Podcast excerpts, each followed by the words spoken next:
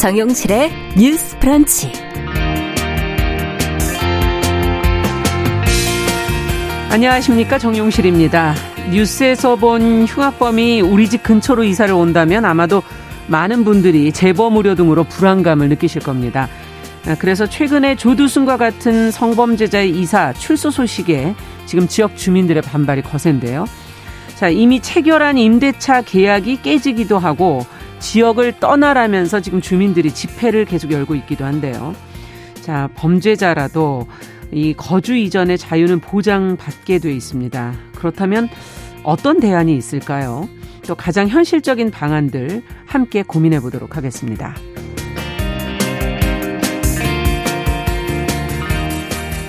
네, 지금 카타르에서 열리고 있는 월드컵은 탄소 중립 친환경 월드컵으로 지금 홍보가 됐습니다. 하지만 환경 문제에 관심 있는 분들이라면 조금 의심을 하실 텐데요. 가동되는 시설, 수많은 인파, 교통량만 따져봐도 걱정스럽습니다.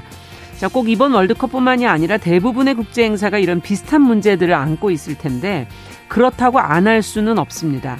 자, 그렇다면 친환경적인 국제 행사를 위해서 우리가 성찰하고 고민해야 할 것은 무엇인지 잠시 뒤에 환경 코너에서 같이 이야기 나눠보도록 하겠습니다. 자, 벌써 12월이네요. 12월 1일 목요일 정용실의 뉴스 브런치 문을 열겠습니다.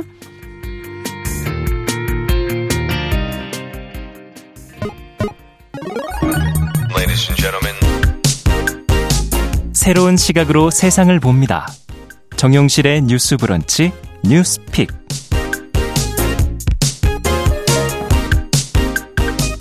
정용실의 뉴스 브런치 항상 청취자 여러분들과 함께하고 있습니다. 오늘도 유튜브 콩앱 그리고 라디오로 들으시면서 실시간으로 의견 보내주시기 바랍니다. 저희가 방송 중에 반영하도록 하겠습니다.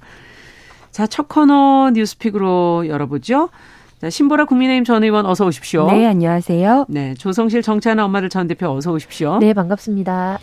자, 앞서 고민으로 제가 말씀을 드렸던 뉴스부터 좀 살펴보도록 하죠. 강력범죄, 특히 성범죄자의 지금 출소, 이사 소식이 들릴 때마다 지역이 지금 발칵 뒤집어지는 그런 일이 반복이 되고 있는데 또 최근에 박병화, 일명 수원 발발이라고 저희가 알고 있는 박병화의 출소에 이어서 또 조두순의 이사, 이와 관련해서 아주 시끌시끌합니다. 현재 상황은 지금 어디까지 가 있는지 또 우리가 여기서 무엇을 생각해 봐야 될지 같이 고민해 보겠습니다. 조 대표님 먼저 내용을 좀 정리를 해 주시죠. 네, 중대 성범죄자들의 출소가 연이으면서 네. 주거지와 관련된 논란이 계속되고 있습니다. 앞서서 진행자분께서 얘기해 주신 것처럼 조두순, 박병화 이제 등등이 출소 이후에 다시 자신이 살았던 지역으로 돌아간다던가 예. 혹은 또 다른 곳으로 이사를 하게 되면서 그 주변 지역의 주민들의 불안이 굉장히 커져 있는 상황이고요. 무엇보다 이제 수원 같은 경우에는 굉장히 그간의 여러 가지 역사적인 경험들도 있고 네. 또 지역에서 10수명이 넘는 여성에 대한 성범죄를 이어갔었기 때문에 이 부분과 관련된 큰 반대들에 부딪혀서 결국 이 입법 현황으로 향후에 이렇게 중대 성범죄자들에 대한 거주 제한이라든지 혹은 치료 감호라든지 갱생 보호 시설이라든지 이런 추가적인 입법이 필요한 것이 아니냐라는 논란이 계속되고 있고요. 네. 또 무엇보다 이렇게 사회적 불안이 높아진 데에는 우리 사회가 성범죄자들에 대해서 너무 낮은 형량을 기본적으로 책정하고 있기 때문이라는 문제 지적도 이어지고 있는 상황입니다. 네. 그럼 문제점을 좀 하나하나 좀 들어가서 네. 봐야 될 것 같은데요. 자, 매번 왜 이런 상황이 벌어지는지 이제 형기는 채웠지만 어쨌든 말씀해 주신 것처럼 원인으로 따지면 낮은 형량. 국민들은 좀 더 그 형량이 높아야 되는 거 아니냐 하는 법감정에 맞지 않는 짧은 형을 살고 나오기 때문이 아닐까 하는 생각도 하는데 재범 우려 아마 이것도 굉장히 큰 원인 중에 하나일 것 같고요. 또 그에 대한 적대감 이런 것들이 있지 않을까 싶어요. 두 분은 어떻게 분석을 하고 계시고 어떤 부분이 더 중요한 문제라고 보고 계십니까? 우선 형기의 문제가 가장은 크겠지만 이미 이제 벌어진 일이잖아요. 짧은 형기를 마치고 나오게 됐는데 네. 조두순 같은 경우도 이미 이제 당시에 그 미성년자 성폭행 전에 살인 전과도 있었고 또 그 성폭행 전과도 네. 있었던 10범이 넘었던 것으로 알고 있는데 예. 그런 재범자니까 당연히 재범 우려를 가질 수밖에 없잖아요. 그렇기 때문에 지금 뭐 법 관련한 전문가들도 조두순 같은 경우 재범 가능성에 대해서 많은 우려를 또 표명을 하고 있고 그래서 집 근처에 사는 것만으로 공포심을 갖게 그렇죠. 되는데 문제는 지금 그 박병화 같은 경우도 그 원룸촌에 거주지를 마련을 했는데 네. 특히나 그 거주지가 인근 대학과는 120m 떨어져 있고 500m 떨어진 곳에는 유치원과 초등학교도 있는 이제 그런 거주지다 보니까 네. 아이를 키우는 분들이나 또 그리고 20대 성인들 특히 여성들 같은 네. 경우에는 당연히 두려움을 느낄 수밖에 없는 또 거주지의 특성의 문제도 있다. 네. 형기도 문제지만은 지금 일단 거주지 특성도 지금 짚어서 얘기를 해 주셨어요. 조 대표님께서 어떻게 보십니까? 네, 기본적으로 우리 사회가 전체적으로 사실 법에 대한 형량이 굉장히 좀 낮다는 지적들이 있기도 하고 예. 무엇보다 누진적으로 이제 형량 도입을 하고 있지 않기 때문에 그 부분에 있어서 만약에 같은 사안으로 이런 성범죄를 저질렀다면 예를 들면 미국 같은 경우에는 뭐 몇백 년의 형도 살 수 있다 아, 이런 것들이 또 많이 나오잖아요. 그게 누진되기 때문에 그런 겁니까? 근데 저희는 이제 누진의 형태가 이렇게 굉장히 제한적이고 사실상 적용이 안 되는 법 구조를 가지고 있다는 부분도 있고요. 그리고 가장 문제는 살인과 같은 범죄, 중범죄를 저지른 만약에 사람이 출소를 했을 때와 또 성범죄자가 출소를 했을 때 갖게 되는 불안이 좀 차이가 있는 것 같습니다. 왜냐하면 성범죄 같은 경우에는 치료가 쉽지 않고 예. 또 치료가 되지 않았을 때 참지 못하고 계속해서 성범죄를 이어간다는 것에 대한 법 자체의 특수성이 또 있거든요. 그래서 그런 부분이라든지 그리고 현재 우리가 굉장히 밀집한 형태로 살고 있기도 하고 또 계속해서 출소해서 나오고 있는 성범죄자의 숫자가 대폭 늘어나면서 결과적으로 전국적인 통계를 보면 서울, 경기 같은 경우에는 사실상 이제 출소한 성범죄자 10명 중에 뭐 8명 가까이는 어린이 보호구역이나 대학가 근처에서 살고 있다라는 그런 추적 기사들도 있거든요. 예. 대도시일수록 그런 확률이 좀 높아지기도 하고요. 밀집해서 살다. 네. 아까 거주지의 특성이 그런 의미죠. 네, 맞습니다. 네.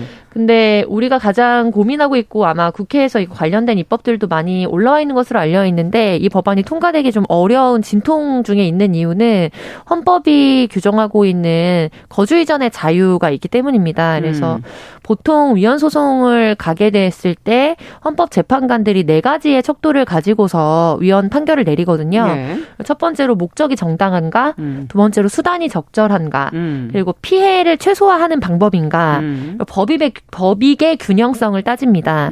그런데 저는 이 부분은 좀 실효적으로 우리가 볼 수 있을 것 같아요. 예를 들면 성범죄자, 특히 아동 성범죄자 같은 경우에 이제 피해 대상자라든지 아니면 피해군으로 분류되는 거주 밀집 지역이나 네. 어린이 보호구역 이내에 몇 미터 내에는 거주할 수 없도록 한다든지 네.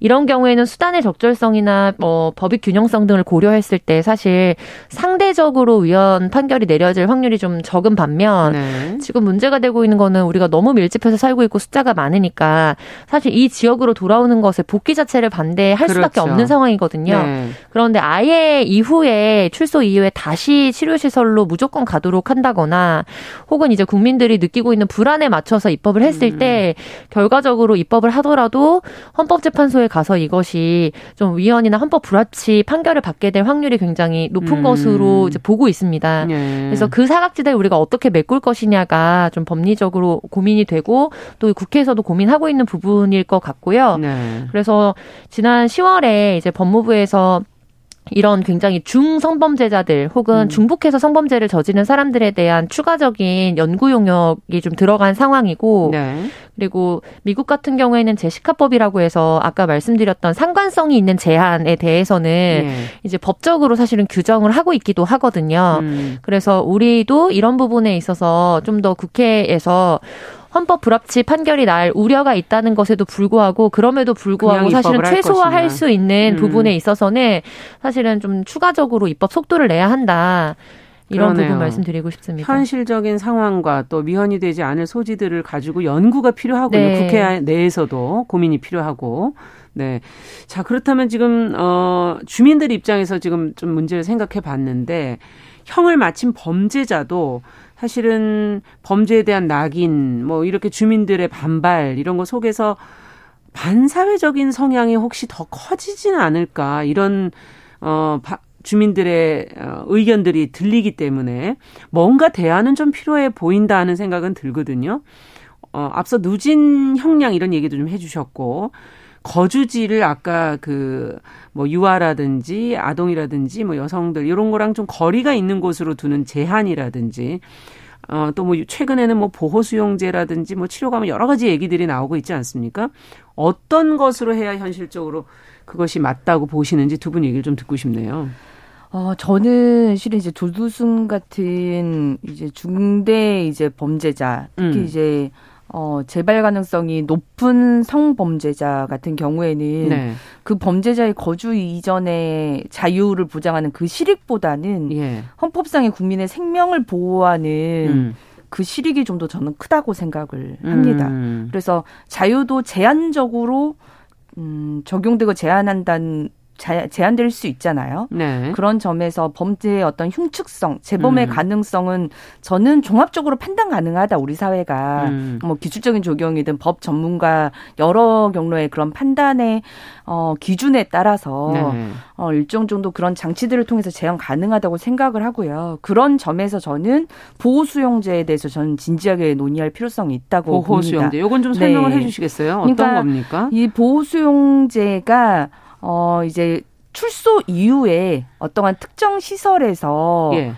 보호를 하면서 어떻게 보면 치료 감호를 목적으로 하는 형태의 수용제예요. 네. 지금은 이제 출소 이후에 일정한 사람들은 갱생시설로 가거나 이제 갱생시설은 이제 사회 후 복귀를 위해서 일정 정도 직업을 갖도록 교육이나 이런 것들을 병행하면서 다만 이제 법무에 관한 어떤 시설에서 숙식만 제공하는 형태인데 그러다 보면 네 그러다 보면 그거는 저녁 10시부터 오전 6시 정도에만 그 숙식 시설에서 제한적으로 거주가 제한이 되고 그 외에는 낮에는 어떤 직업 활동을 다 보장하기 때문에 어느 곳에도 좀 다닐 수 있게 되거든요. 근데 이제 그러게 되면 위험에 대해서는 여전히 좀 불투명한 그런 상황이 부분들이 되겠네요. 있고 네. 그다음에 이제 거주지를 제한하는 거는 미국이 지금 그 제시카법을 시행하고 있다고 하지만 미국은 이제 뭐 대륙 자체가 한국에 비해서 네. 몇십 배, 뭐 몇백 배 되나요? 네. 아무튼 영토가 광활한데 우리나라는 이제 면적당 인구 밀집도가 너무 높기 때문에 실은 지금 이제 조두순 같은 사람이야. 제가 그 조두순 집 그 근처에 네. 이제 그 반범초서 같은 것도 방문을 해본 적이 있거든요. 예. 그쪽까지 가보긴 했는데 그런 식의 예산 투여랄지 그런 게 모든 성범죄자에게 다 될 수는 없는 거잖아요. 그렇죠. 지금 그 여가부의 그 범죄자 신상 공개에 등록되어 있는 성범죄자만도 한 3,000명 정도에 달하는데 3,000명. 그런 사람들의 거주지의 특성을 지금 한국의 어떤 영토의 특성상 그렇게 거주하기는 어려운 현실인 걸 그러네요. 감안하면 네. 보다 현실적인 규율이 저는 필요한 게 아닌가라는 생각이 들고요. 위헌의 소지가 있다는 얘기는 자주 들리는데 왜냐하면 해주셨죠. 처벌이 끝나고 나서 다시 이제 거주에 이중처벌? 예, 그게 이중처벌의 문제가 있다는 예. 얘기도 있는데 전문가들 이런 얘기도 하시더라고요. 이 위헌 소지의 문제는 보호 수용에 의한 어떤 치료 그다음에 사회복귀를 위한 재활교육 등을 이제 보건복지부나 교육부 등이 관할하게 해서 네. 법무부가 수행하는 것이 아니라고 한다면 위헌 소지를 일정 정도 좀 해소할 수 있다. 왜냐하면 이제 법무부가 규율하는 건 이제 처벌과 법무부 쪽에서 예, 하는 이렇게 되는 거기 때문에 그걸 이제 치료의 목적 뭐 이런 것들을 가미한 방식으로 관할 부처를 변경해서 진행을 하면 일정 정도 그 위헌 소지를 없앨 수 있다라고 하는 전문가들의 이 의견도 있습니다. 네, 어쨌든 이제 보호 수용제를 지금 얘기를 네. 주셨고요. 조 대표님께서는 어떻게 보십니까? 네, 저도 이제 출소 이후에 사실은 교화가 됐는지 안 됐을 거라는 전제와 두려움이 굉장히 큰 것이고 근데 교화되지 않은 상황에서 지역사회로 다시 복귀하는 것에 대한 불안이 굉장히 큰 문제이기 때문에 네. 이제 어떻게 보면 연착륙할 수 있는 심리치료라든지 추가적인 보호감호제도가 필요하다고는 보고요. 그러나 다만 이제 의정부의 김근식 최근의 사건처럼 개인의 집을 얻어서 그 지역으로 들어가는 게 아니라고 하더라도 결과적으로 우리가 굉장히 밀집해서 살고 있기 때문에 뭐 치료감호시설이나 아니면 갱생시설이나 이런 것들이 또 일반 주거지와 굉장히 밀집한 데 위치하는 경우들이 많이 있습니다. 아. 그리고 새롭게 신설하고자 하면 부지 확보나 이런 것들이 또 어려워서 사실은 기존의 뭐 형태가 외관적으로 봤을 때는 전혀 그렇게 보이지 않지만 사실은 이제 그곳이 뭐 예를 들면 그런 역할을 하는 시설이라든지 이렇게 도심 내에 들어와 있는 경우들도 있거든요. 그래서 의정부 시장 같은 경우에는 이번에 강력하게 반대하면서 아예 막 길을 막아서는 어떤 그랬었죠. 시위들을 했었고 네. 그런데 어쨌든 불행 중 다행으로 또 이후에 있었던 그런 범죄 사실이 드러나면서 다시 수감이 된 형태거든요. 그렇죠. 그래서 의정부 차원에서 가슴을 쓸어내렸지만 사실 어떻게 보면 또 몇 년 뒤에 또 발생할 수 있는 문제가 그렇죠. 되는 거죠. 네. 그래서 이런 부분에서는 결국에 점점 늘어나는 성범죄자들을 계속해서 사실 이중처벌의 위험에도 불구하고 좀 어떤 격리의 관점으로만 너무 예산이나 이런 것들이 좀 치중되었을 때 그것들이 의도치 않게 중후범죄라든지 또 다른 부복성 범죄로 다시 이제 뛰쳐나오게 될 그런 우려들도 우리가 종합적으로 네. 볼 필요가 있다고 생각이 들어요. 그런데 예. 지금 가장 또 불안한 것은 교화가 안 됐을 것이다. 그리고 재범 위험성이 높다. 그리고 세 번째로는 실질적으로 전자발찌 시스템이라든지 아니면 성범죄자 거주 알림이라든지 이런 것들이 잘 기능하지 못하고 있다라는 고발 뉴스들이 또 많이 나오면서 그렇습니다. 그래서 뭐 예를 들면 부산 지역에서 나왔던 뉴스 같은 경우에는 네. 실제로 성범죄자 알림이 올라와 있는 주거지와 시민단체나 이런 데들에서 실주거지를 이제 비교했을 때 이게 일치하지 않는 경우들이 굉장히 많았기 때문에 또 지역 뉴스에 실리기도 했고 현 제도도 제대로 운영이 안 된다 네, 이 맞습니다. 소리시군요. 그리고 네. 성범죄자 관련해서 알림이 지도라는 게 또 2021년도 9월에 나왔던 한국일보 기사를 보면은 2016년에 마지막 업데이트가 되었다. 아, 네, 그래서 시간이 너무 많이 흘렀는데요. 네, 그래서 제대로 지금 이것을 보완하기 위해서 우리가 마련한 제도들도 실제로 작동되지 않고 있기 때문에 국민들이 내 개인이 나를 지키고 내가 내 아이를 지키지 않으면 사실 정부가 준비한 여러 가지 법 제도적인 그 사각지대로 굉장히 많은 피해가 발생할 것이라는 실질적 우려가 커질 수밖에 없는 상황이거든요.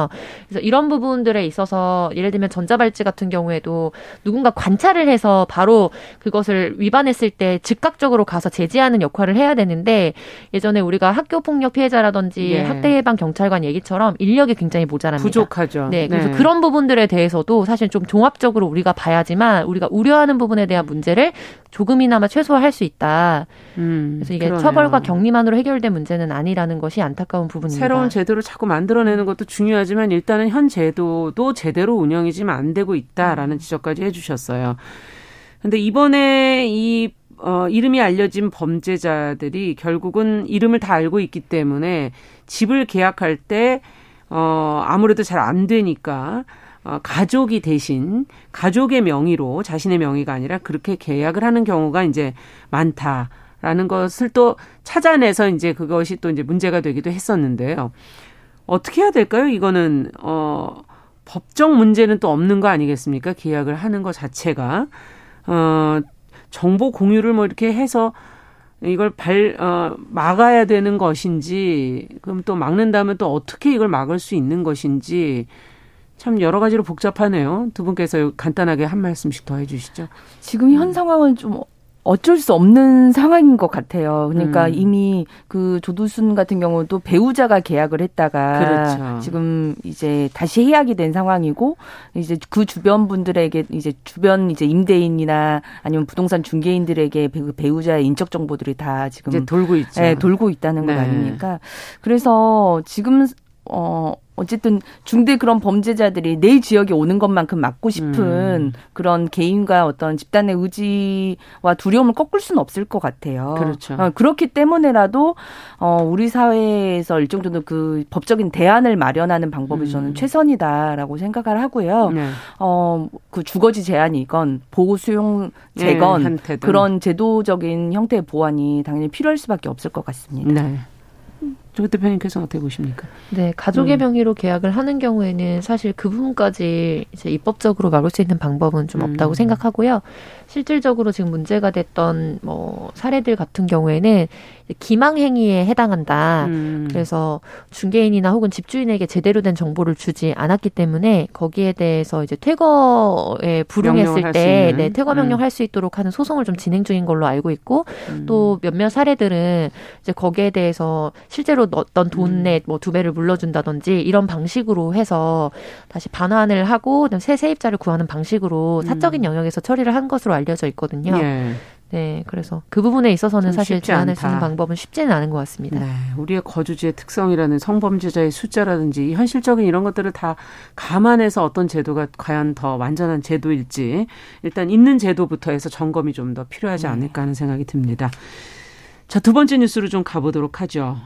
중대재해 문제를 저희가 이제 계속 이 시간에 자주 노동 문제로서 다루고 있는데 어제 이제 고용노동부가 중대재해 감축 로드맵이라는 것을 발표를 했습니다. 이 내용을 먼저 신보라 의원께 좀 정리를 부탁드리고 같이 한번 문제를 좀 들여다보도록 하죠. 네, 정부가 어제 관계부처 합동으로 산업안전 선진국으로 도약하기 위한 중대재해 감축 로드맵을 발표했는데요. 네. 핵심은 감독과 처벌 중심이 아닌 사업장의 자기 규율 예방 체계로 개선을 해서 2026년까지 사망사고 만인율을 OECD 회원국 평균인 0.29 수준으로 감축하겠다는 것입니다. 예. 이 사망사고 만인율이라는 것은 네. 노동자 1만 명당 산업재해 사고로 숨진 노동자 숫자를 뜻하는데요.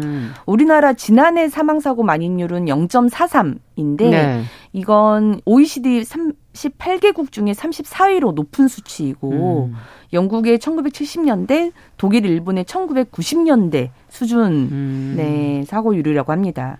그래서 올해부터 기업주 처벌을 중심으로 한 중대재해 처벌법이 시행이 되고 있는데 네. 그럼에도 실은 산업 현장의 사망사고는 좀처럼 줄지를 않고 있고 50인 이상 매출 50억 이상 사업장의 중대재해는 오히려 증가하고 있는 상황입니다. 그래서 주무부처인 고용노동부는 중대재해 감축의 핵심 추진 방안으로 위험성 평가라고 하는 걸 제시를 했어요. 네. 그래서 노사가 함께 사업장의 유해 위험 요인을 스스로 파악을 해서 개선 대책을 수립 시 이행하는 이런 제도를 의무화하겠다는 겁니다. 네. 그래서 원래 이 위험성 평가는 의무 조항은 아니었는데 예. 이걸 이제 의무적으로 도입을 해서 내년부터는 300인 이상 사업장에 그리고 2024년에는 50인 이상 그리고 2025년에는 5인 이상 사업장에 이것을 의무화한다고 합니다. 그래서 이 위험성 평가를 실시하지 않거나 부정하게 실시했을 때는 시정명령이나 벌칙을 부과하고 예. 이 위험성 평가를 제대로 실시한 기업에서 중대재해가 발생했을 때는 그 자체 노력사항을 수사자료에 적시해서 구형이나 양형판 다시 고려될 수 있도록 그래서 자체적으로 위험성 평가를 진단하고 예방한 노력을 이제 가미할 수 있도록 한 것이 특징이라고 볼 수 있습니다. 그렇군요. 자, 그러면 큰 틀에서 본다면 어쨌든 감독이나 처벌보다는 좀 자율과 예방으로 초점을 맞추겠다. 뭐 이제 이렇게 들리는데 이 방향성에 대해서 이제 또 논란이 좀 있는 것 같아서 과연 두 분 생각은 어떠신지 먼저 조 대표님 간단하게 좀 얘기를 해 주신다면요. 네, 저는 방향성에 동의하지 않고요. 왜냐하면 사실 중대재해 처벌법이라고 하지만 이런 산업재해를 선진국들에서는 기업살인이라고 부르고 있거든요. 네. 그래서 이 부분은 동의합니다. 그러니까 어떤 부분이냐면 이게 자율적으로 로드맵을 만들고 컨설팅을 참여하도록 하는 거 그것을 원래는 이제 재량에 맡겼지만 그런 부분을 의무화해서 더 정교하게 그 각자 사업장에 맞는 위험 요소를 판단하고 그거에 대해서 체화하도록 하겠다라는 거. 그러나 그것은 어떻게 보면은 패러다임의 전환적 차원에서 이루어지는 것이 아니라 보완적 차원에서 병행되어야 되는 부분이라고 생각하고요. 예를 들면 근로감독 간의 수라든지 실질적으로 우리가 이제 법과 현장 사이에서 감독 사이에 이 이행 간격이 되게 컸거든요. 예. 그 부분에 대한 보완이 없이 실질적 실효성이 부족했기 때문에 자율체제로 중심으로 변화한다면 오히려 부작용이 더 클 수 있다. 이 부분에 대한 위험성을 생각하고 있습니다. 네, 자, 저희 11시 30분부터 일부 지역에서 해당 지역 방송 보내드리고요. 저희 뉴스픽은 잠시 후에 계속 이어가겠습니다.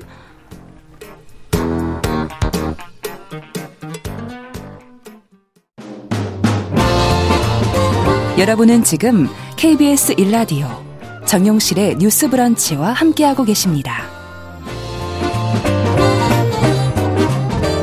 네, 저희가 중대재해 문제를 자주 이제 다루고 있는데 오늘은 어제 이제 고용노동부가 중대재해 감축 로드맵 발표한 내용을 지금 저희가 정리를 들었고요.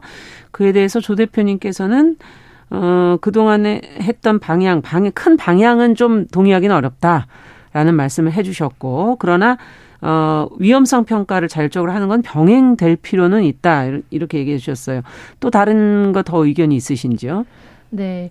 이제 산업안전 감독 제도라든지 아니면은 기존의 이제 산업안전 보건법에서 규정하고 있는 것들이 너무 세세하게 규정하고 있는 부분이 많아서 오히려 이것이 실효적으로 목적에 부합하게 작동하고 있지 못하다는 것이 이번 보고서의 사실 핵심적인 문제 진단이거든요. 네. 근데 이제 그렇다고 한다면 그 부분에 있어서 문제가 너무 이제 재량으로 줄 수 있는 부분들에 대한 요소들을 좀 덜어주고, 그럼에도 불구하고 근로감독관이라든지 산업안전보건관리법이 규정하고 있는 어떤 관리감독 체제는 기본 틀을 유지하도록 해야 하는데 사실은 이제 패러다임적 변화의 측면으로 이게 실효적인 효과를 그리고 긴 시간 본 게 아니거든요. 네, 연간으로 이제 우리가 봤을 때 별로 높지 않았기 때문에 오히려 자율적으로 이거를 진단하고 목표를 세우고 점검하도록 한다. 근데 약간 저는 앞뒤가 안 맞는다고 생각한 게, 결과적으로 그렇다면 자율로 바꿨을 때 지금 독일의 7배 가량에 되는 이런 뭐 중대재해 처벌법에 해당하는 혹은 뭐 산업재해 현장에서의 사망 사고라든지 이런 류를 실질적으로 줄일 수 있을까? 왜냐하면 이건 비용의 문제와 직결되어 있기 때문에 안전은. 네, 그렇습니다. 네. 그래서 자율의 문제라고만 보기에는 기업 시장 자체의 그런 어떤 본래적이고 태생적인 그런 방향성 이런 것들을 우리가 반드시 감안을 할 수밖에 없다고 보고 있습니다. 네, 신보라 의원께서는 어떻게 보세요? 저는 이게 감독 처벌을 이제 그러면 또 약화시키고 아예 자율로 바꾸자는 거냐, 저는 그런 개념이라고 생각하지 않고요. 이제 행동 경제학에 보면 너치라는 개념이 있잖아요. 네네. 어떤 행동을 변화시키기 위해 어떤 새로운 개입을 하는 건데, 네. 저는 너치의 어떤 방향이다라는 생각이 들었어요. 그러니까 이 중대재해 처벌법의 실은 핵심 아이디어는 처벌을 강화하면 기업이 기업주가 처벌을 피하기 것이다. 위해서 안전을 담보할 시스템은 엠프라에 돈을 투자할 것이다. 네. 이런 개념이었는데 오히려 재해가 발생한 곳에서 2차 재해가 일어나는 경우가 더 빈번하고 기업주는 그런 인프라에 돈을 투자하는 게 아니라 그 거대 로펌의 자문료에 돈을 투자하고 그 처벌을 회피하는 데 목적을 더 두게 되더라. 그러니 아예 기업이 스스로 위험 요인을 제거하기 위한 투자를 하게 하려면 너희가 제대로 위험성 평가를 스스로 하고 해서. 네. 그 인프라 구축을 하는데도 돈을 쓰고 하면 그 사고가 나더라도 얼마나 그걸 예방하기 위해 노력했는지에 대한 부분을 참작해 줄게. 이런 형태의 저는 넛지를 제시한 거라고 생각을 했습니다. 네. 그래서 실제 지금 중대재해처벌법이 올해 시행이 됐지만 그게 이제 중대재해 사고가 나면 그 기업주에 대한 처벌이 무조건 1년 이상으로 징역형이 되어 있잖아요. 그렇죠. 그런 내용을 지금 완전히 개정하겠다는 건 아니에요. 그리고 방금 말씀하셨던 것처럼 여러 이제 산업안전보건법이라든지 관련 조항들이 1000가지가 넘는데 그러다 보니 규제는 형식적이고 점검도 서류 점검식으로만 되더라. 진짜 안전을 예방하기 위한 그런 구축은 사업주도 제대로 못하고 감독도 제대로 하지 못하는 이 문제가 있기 때문에 그런 규정도 손을 보고 그다음에 끼임 사고나 뭐 추락이랄지 이런 그런 문제들도 개선하기 위한 비용과 시스템을 투입하겠다. 이런 게 골자거든요. 네. 저는 그런 점에서 보완적 역할을 이제 할 수 있을 거라고 보고 특히나 이제 이거를 로드맵을 그 의정식 고용노동부 장관이 발표를 했는데 네네. 그 장관도 어쨌든 노조 활동을 하셨던 분이세요. 그러다 보니까 이번 발표가 나니까 실은 경영계도 노동계도 불만을 많이 토로하더라고요. 네. 두 이익 집단 모두가 이렇게 불만을 토로하는 거 보니까 불편함을 느끼는 건 나름대로 이건 좋은 제도의 방식일 수 있겠다는 생각도 들었습니다. 어쨌든 안전과 비용이라는 그런 두 가지 토끼를 다 잡으려면 그 과연 방향성을 어떻게 가야 할지 한 근본적인 문제와 그다음에 현실적으로 지금 이 시스템이 잘 운영되지 않는 뭐 관리 감독의 문제 이런 부분들을 어떻게 하면 좀 더 보완할 수 있을지 끝으로 대안을 한마디씩 좀 주시죠. 네, 결국 저는 사람에 투자하는 방식이 가장 효과적이라고 보거든요. 그러니까 지금 스마트한 전시설이나 장비 같은 것도 많이 도입을 해서 그런 부분이 효과를 보겠다는 건데, 근본적으로 우리가 산업재해라든지 또 안전사고가 나는 경우를 보면 사람이 해야 할 일들이 있는데 그거를 뭐 기계화를 했든 아니면 약식으로 뭐 만들었든 한 사람이 소화할 수 없는 역량의 일이 주어졌을 때 사고가 발생하는 겁니다. 그렇죠. 그 부분에 대한 전제가 없이 추가적으로 자율 시스템으로 점검하도록 하는 거는 저는 제대로 된 효과도 볼 수 없을 뿐만 아니라 오히려 부작용을 낳을 수 있다고 보고 있습니다. 네, 인력 문제를 근본적으로 좀 들여다볼 필요가 있다. 신보라 의원께서는. 지금 이 로드맵도 사업장 여건에 따라서 지금 단계적으로 시행을 하겠다는 거예요. 그래서 50인 미만 사업장은 2025년에나 적용을 한다는데 저는 여건을 감안한다 하더라도 그 기간이 그냥 시간을 버는 게 아니라 그 기간 동안 자체적으로 위험성을 진단하고 빠르게 인프라를 투입해서 안전한 여건을 갖추도록 돕는 일까지에 대한 구체적인 계획이 나와줘야 된다라고 보고요. 그런 부분에 대해서 안전 리모델링 사업 같은 걸 추진한다고 하는데 이런 취약 사업장에서 전체 사망 사고의 80%가 일어나는 만큼 그 부분에 대한 구체적인 시행 계획도 수립이 돼야 될 것 같습니다. 네. 같은 문제가 계속 반복되는 기업의 경우에는 특별히 좀 관리 감독을 더 강화한다든가 하는 그런 후속 조치도 좀 따라야 되지 않을까 이런 생각도 들기도 하네요. 자, 뉴스픽 조성실 정치하는 엄마들 전 대표, 신보라 국민의힘 전 의원 두 분과 함께 이야기 나눠봤습니다. 감사합니다. 네, 감사합니다. 수고하셨습니다. 남성의 입장에서 여성의 입장을 이해하는, 그래서 사실 이 역지사지의 태도가 한국 사회로 지금 필요한 것이 아닌가. 그 어떤 사람들은 삼루에서 태어났으면서 자신이 삼루타를 친 것처럼 생각하며 살아간다라는 말이 있어요. 8층이다, 2층이다, 이거는 순전히 사람의 그 잣대로 이야기를 하는 거예요. 곤충이 우리 사람보다 몇억 년 먼저 지구에 나왔거든요. 세상을 보는 따뜻한 시선, 정용실의 뉴스 브런치. 네, 정용실의 뉴스 브런치 듣고 계신 지금 시각 11시 38분 향해 가고 있습니다. 필환경 시대를 맞아서 저희가 기후변화와 직결된 환경 이슈들 자세히 들여다보고 있습니다. 환경하자 서울환경연합의 김자연 활동가 전화 연결돼 있습니다. 안녕하세요. 네, 안녕하세요. 네, 지금 뭐 월드컵 한창 저희가 진행 중인데 월드컵과 기후 위기의 연관성을 오늘 말씀해 주시겠다고요? 네, 92년에 월드컵 역사상 처음으로 겨울에 진행되고 있죠. 그렇죠. 사상 첫 탄소 중립 월드컵을 예고하기도 하면서 좀 다양한 기대를 모았는데요. 네. 뭐 가장 집약적이기 때문에 가장 친환경적이라는 홍보를 앞세웠지만 선수나 관광객들이 머무는 숙소와 경기장 사이를 오가는 160편의 항공을 매일 운항하고 있다고 합니다. 전혀 집약적이거나 탄소 중립적이지 않죠. 네. 뭐 이번 월드컵으로만 최소 1,000만 톤이 넘는 이산화탄소가 발생할 것이라는 예측, 전형적인 그린워싱이라는 평가를 받고 있는 이번 월드컵. 오늘 환경하자에서는 뭐 이런 국제 행사들이 기후위기에 끼치는 영향에 대해서 말씀드리고자 합니다. 네, 앞서 이번에 최소 1,000만 톤이 넘는 이산화탄소가 발생할 것이다, 이렇게 지금 예측을 해주셨는데 엄청나네요. 예측만으로도. 정확히 얼마나 많은 탄소 발적을 지금 남기고 있다는 건가요? 좀 더 구체적으로 알고 싶네요. 네, 뭐 주최측 피파에 따르면 이번 월드컵 숙박, 건설과 교통 등에서의 총 탄소 배출량은 360만 톤으로 예측을 하고요. 7개의 신규 경기장에서 발생하는 배출은 140만 톤 정도가 발생할 것이라고 예측을 했습니다. 네. 지난 브라질, 러시아 월드컵보다 약 100만 톤 많은 배출량인데요. 뭐 대부분이 뭐 항공기 이용, 숙박, 기반시설 건설 과정에서 배출되니까 뭐 경기장 간의 이동 거리를 줄이고 대중교통 활성화를 통해서 탄소 배출량을 상쇄하겠다, 뭐 이런 식으로 말을 하고 있지만 이 또한 편도 항공운행만 계산하는 등 애초에 과소평가된 탄소 배출량입니다. 뭐 실제 발생량은 말씀드린 것처럼 최소 1,000만 톤, 주최 측의 주장보다 3배 가까이 많은 수치가 발생할 것이라고 여러 환경단체와 학자들은 지적을 하고 있습니다. 네.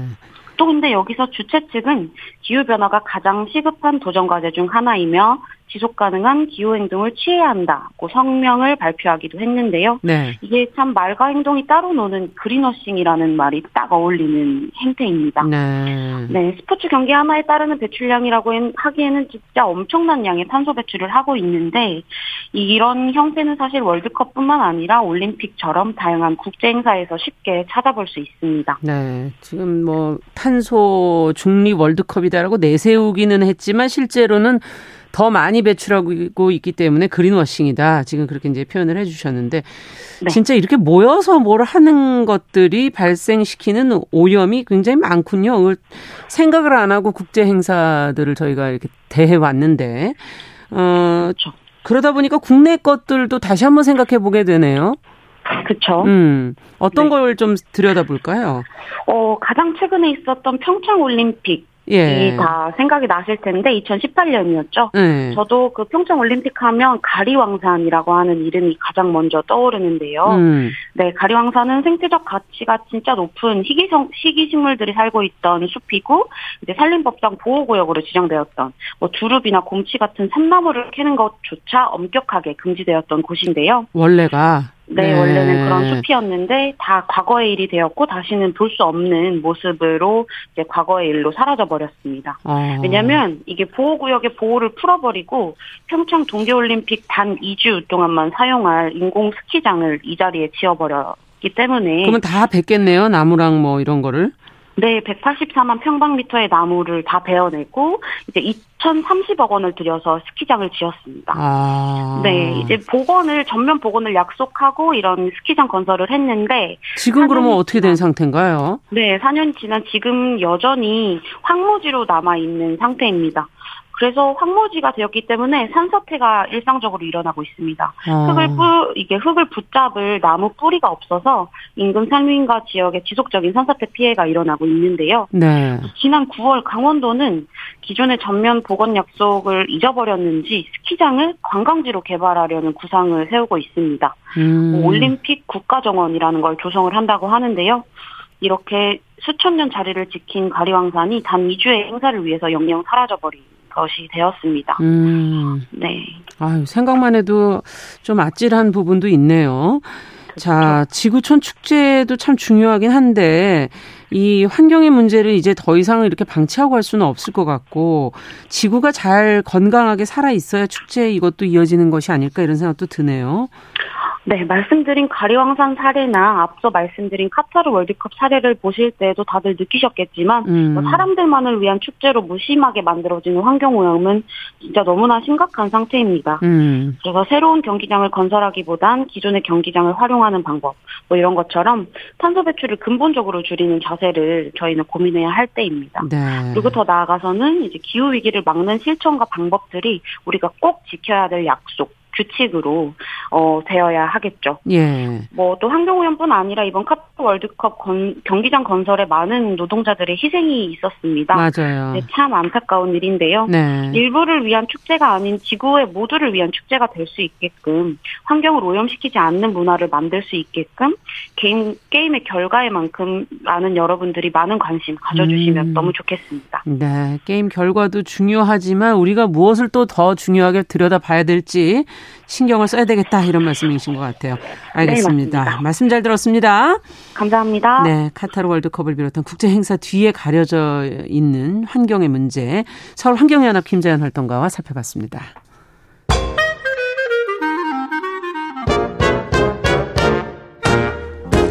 모두가 행복한 미래 정용실의 뉴스 브런치.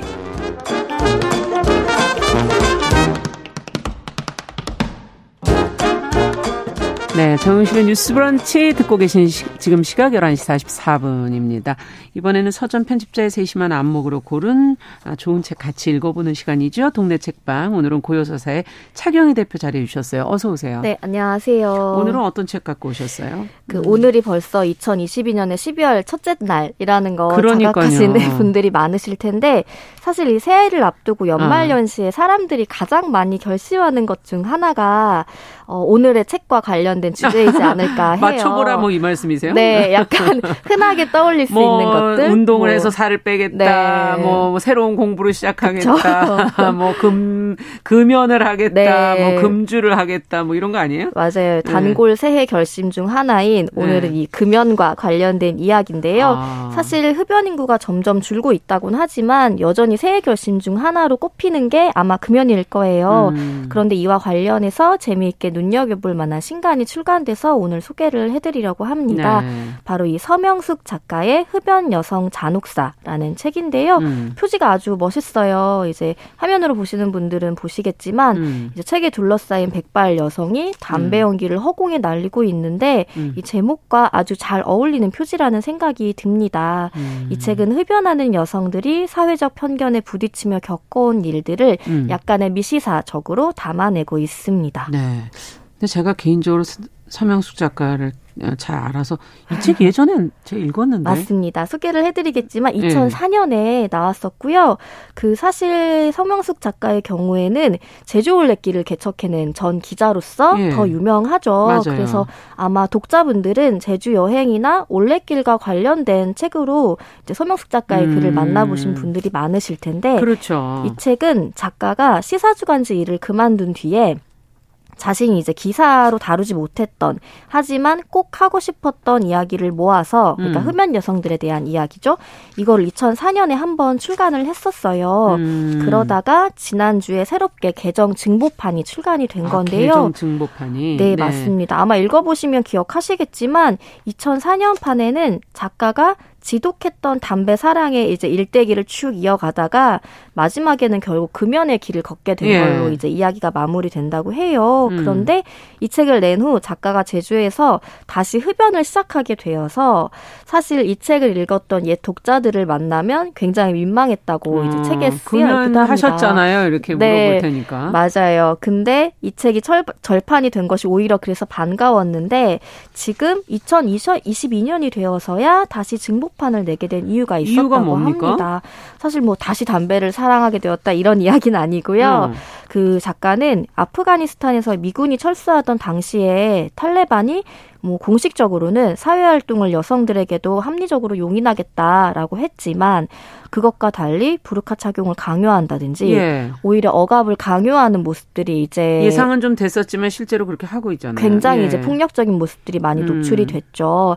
그래서 이 시대와 나라가 계층을 불문하고 여전히 여성들에게만 유독 무엇을 하지 마라.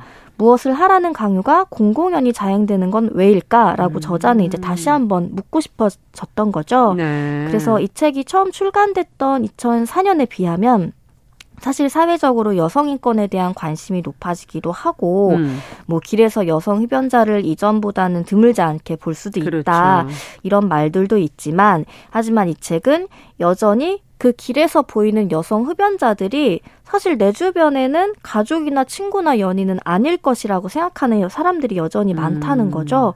그래서 지금 2022년에도 익명성이 유지되는 곳에서는 자유로운 여성 흡연자들도 여전히 가족과 직장 사람들에게는 흡연 사실을 감추고 있는 현실 이런 것들을 이 책을 처음 냈던 2004년에 당시에 다루었던 1970년대 이야기부터 해서 다시 이제 해나가고 있습니다. 네. 예전에는 이제 흡연이 가능했기 때문에 지금은 뭐 흡연이 안 되는 금연인 건물들 자체가 많아졌고 예전엔 그러다 보니 이제 흡연하는 풍경들을 가까이서 보실 수가 있었는데 맞습니다. 요즘에는 이제 그거는 좀 변화된 것 같아요. 보지를 못하니까 어디서 하고 있는지 안 하고 있는지 이걸 아예 모르잖아요. 잘. 그렇죠. 예전에는 그리고 뭐 여성 대학생들 중에도 공공 장소에서 흡연을 하는 게 이렇게 남학생들과 뭐 어우러진다든가 그렇죠. 이런 장소에도 있었지만 사실 이 책에도 그런 장면들이 이제 등장을 하는데 여성 학생들끼리 술집에서 담배를 피우다가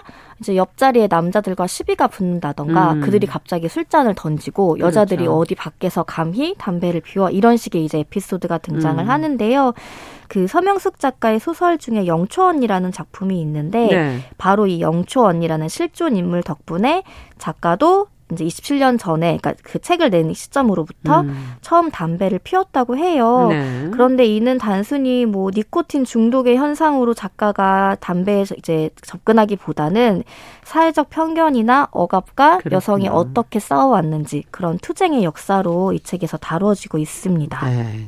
이걸 너무 의학적 측면에서 보신다면은 이 책은 네. 안 되고 이제 네. 어떤 하나의 사회적 편견에 맞서는 모습으로서 이제 지금 이걸 들여다보자라는 말씀이신데 지금도 가끔 이제 흡연한 여성들 보면서 뭐라 하시는 네, 그런 맞아요. 분들도 가끔 네. 보게 되는데 30년 전이라면 뭐 네. 오죽했겠네 이런 생각도 좀 들기도 하고 네. 1970년대면. 맞습니다. 뭐 이제 설명을 들었을 때는 굉장히 비장한 책인가 싶을 수도 있는데 네. 사실 작가의 특유의 어떤 유머나 능청으로 이 책들이 이제 전개가 되고 있어요. 네. 그래서 이제 이 책에서는 마치 외국의 연인들이 사랑을 나누기 위해 사방이 벽으로 막힌 장소를 찾아가는 것과 여성 흡연자들이 막혀있는 보이지 않는 칸막이 너머로 이제 숨어 들어갔던 일들을 비유를 하기도 네. 하는데 아까 말씀드렸다시피 뭐 술집에서 시비가 붙기도 하고 그리고 학생 운동에 가담했다는 이유로 이제 서명숙 작가가 이제 형사들에게 끌려갔을 때 네.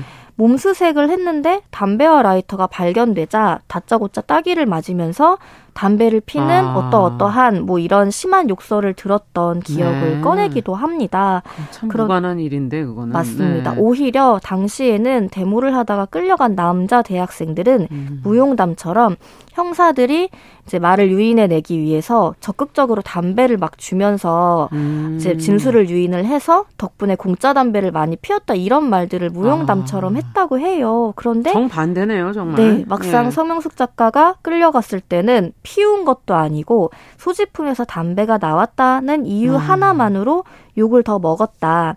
당시의 독재 정권은 민주주의에 대한 탄압뿐 아니라 지독한 가부장의 얼굴을 하고 있었다는 사실을 좀 쓰게 이 책에서 고백을 하고 있습니다. 네.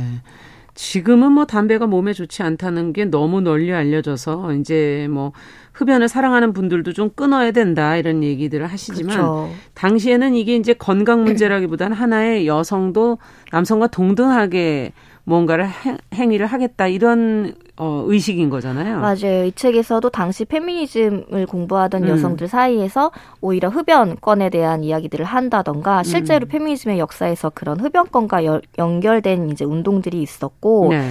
여성의 흡연율이 그 사회의 여건 수준을 보여준다는 이제 통계도 작가가 언급을 하기도 합니다.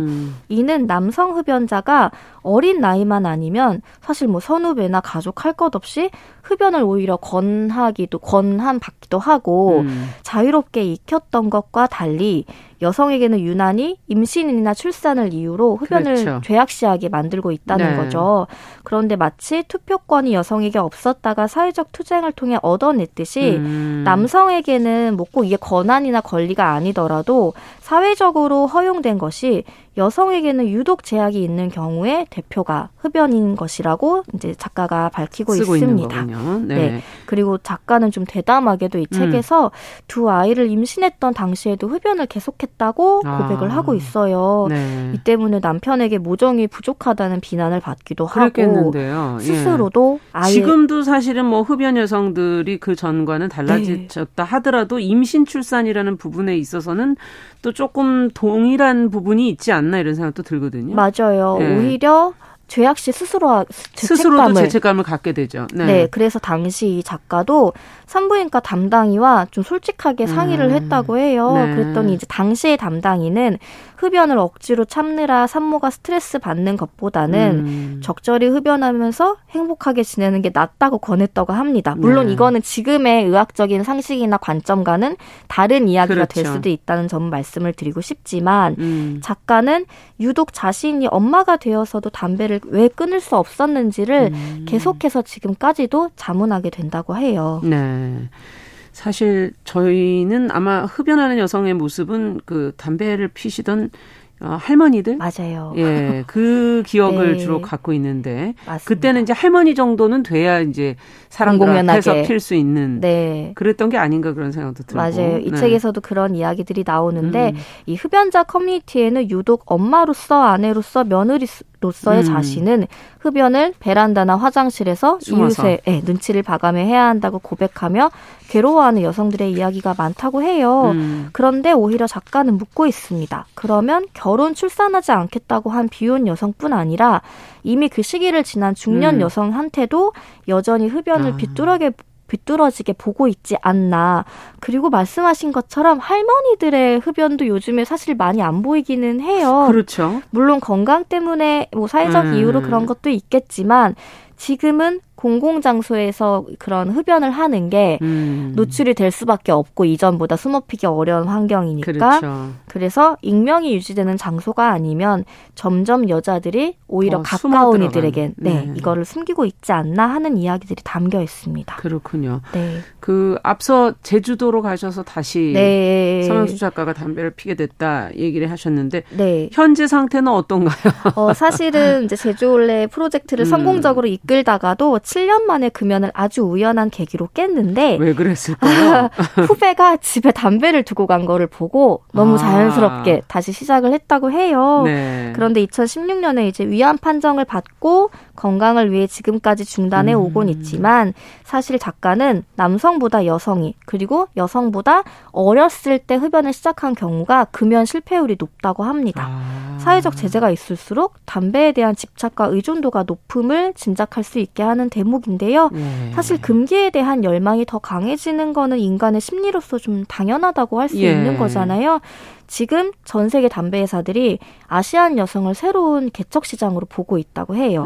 이게 과연 어떤 것을 함의하고 있는지 좀 씁쓸하게 읽히기도 하는 대목입니다. 그렇군요. 금기, 제재가 많을수록 더 집착하고 사람들은 더 의존하게 된다. 맞습니다. 이게 여러 가지 함의가 드네요. 특히 시장으로서의 아시안 여성을 이거 어떻게 하는? 그렇죠. 예, 여러 가지 생각이 드는군요. 맞습니다. 네. 자, 서명숙 작가의 흡연 여성 잔혹사 새로 신간으로 이제 리뉴얼돼서 나온 책 같이 저희가 읽어봤습니다. 동네 책방 고요서사의 차경희 대표와 함께했습니다. 말씀 잘 들었습니다. 고맙습니다. 자, 정용실의 뉴스브런치 12월 1일 목요일 순서 여기서 인사드리겠습니다. 저는 내일 오전 11시 5분에 다시 뵙겠습니다. 안녕히 계십시오.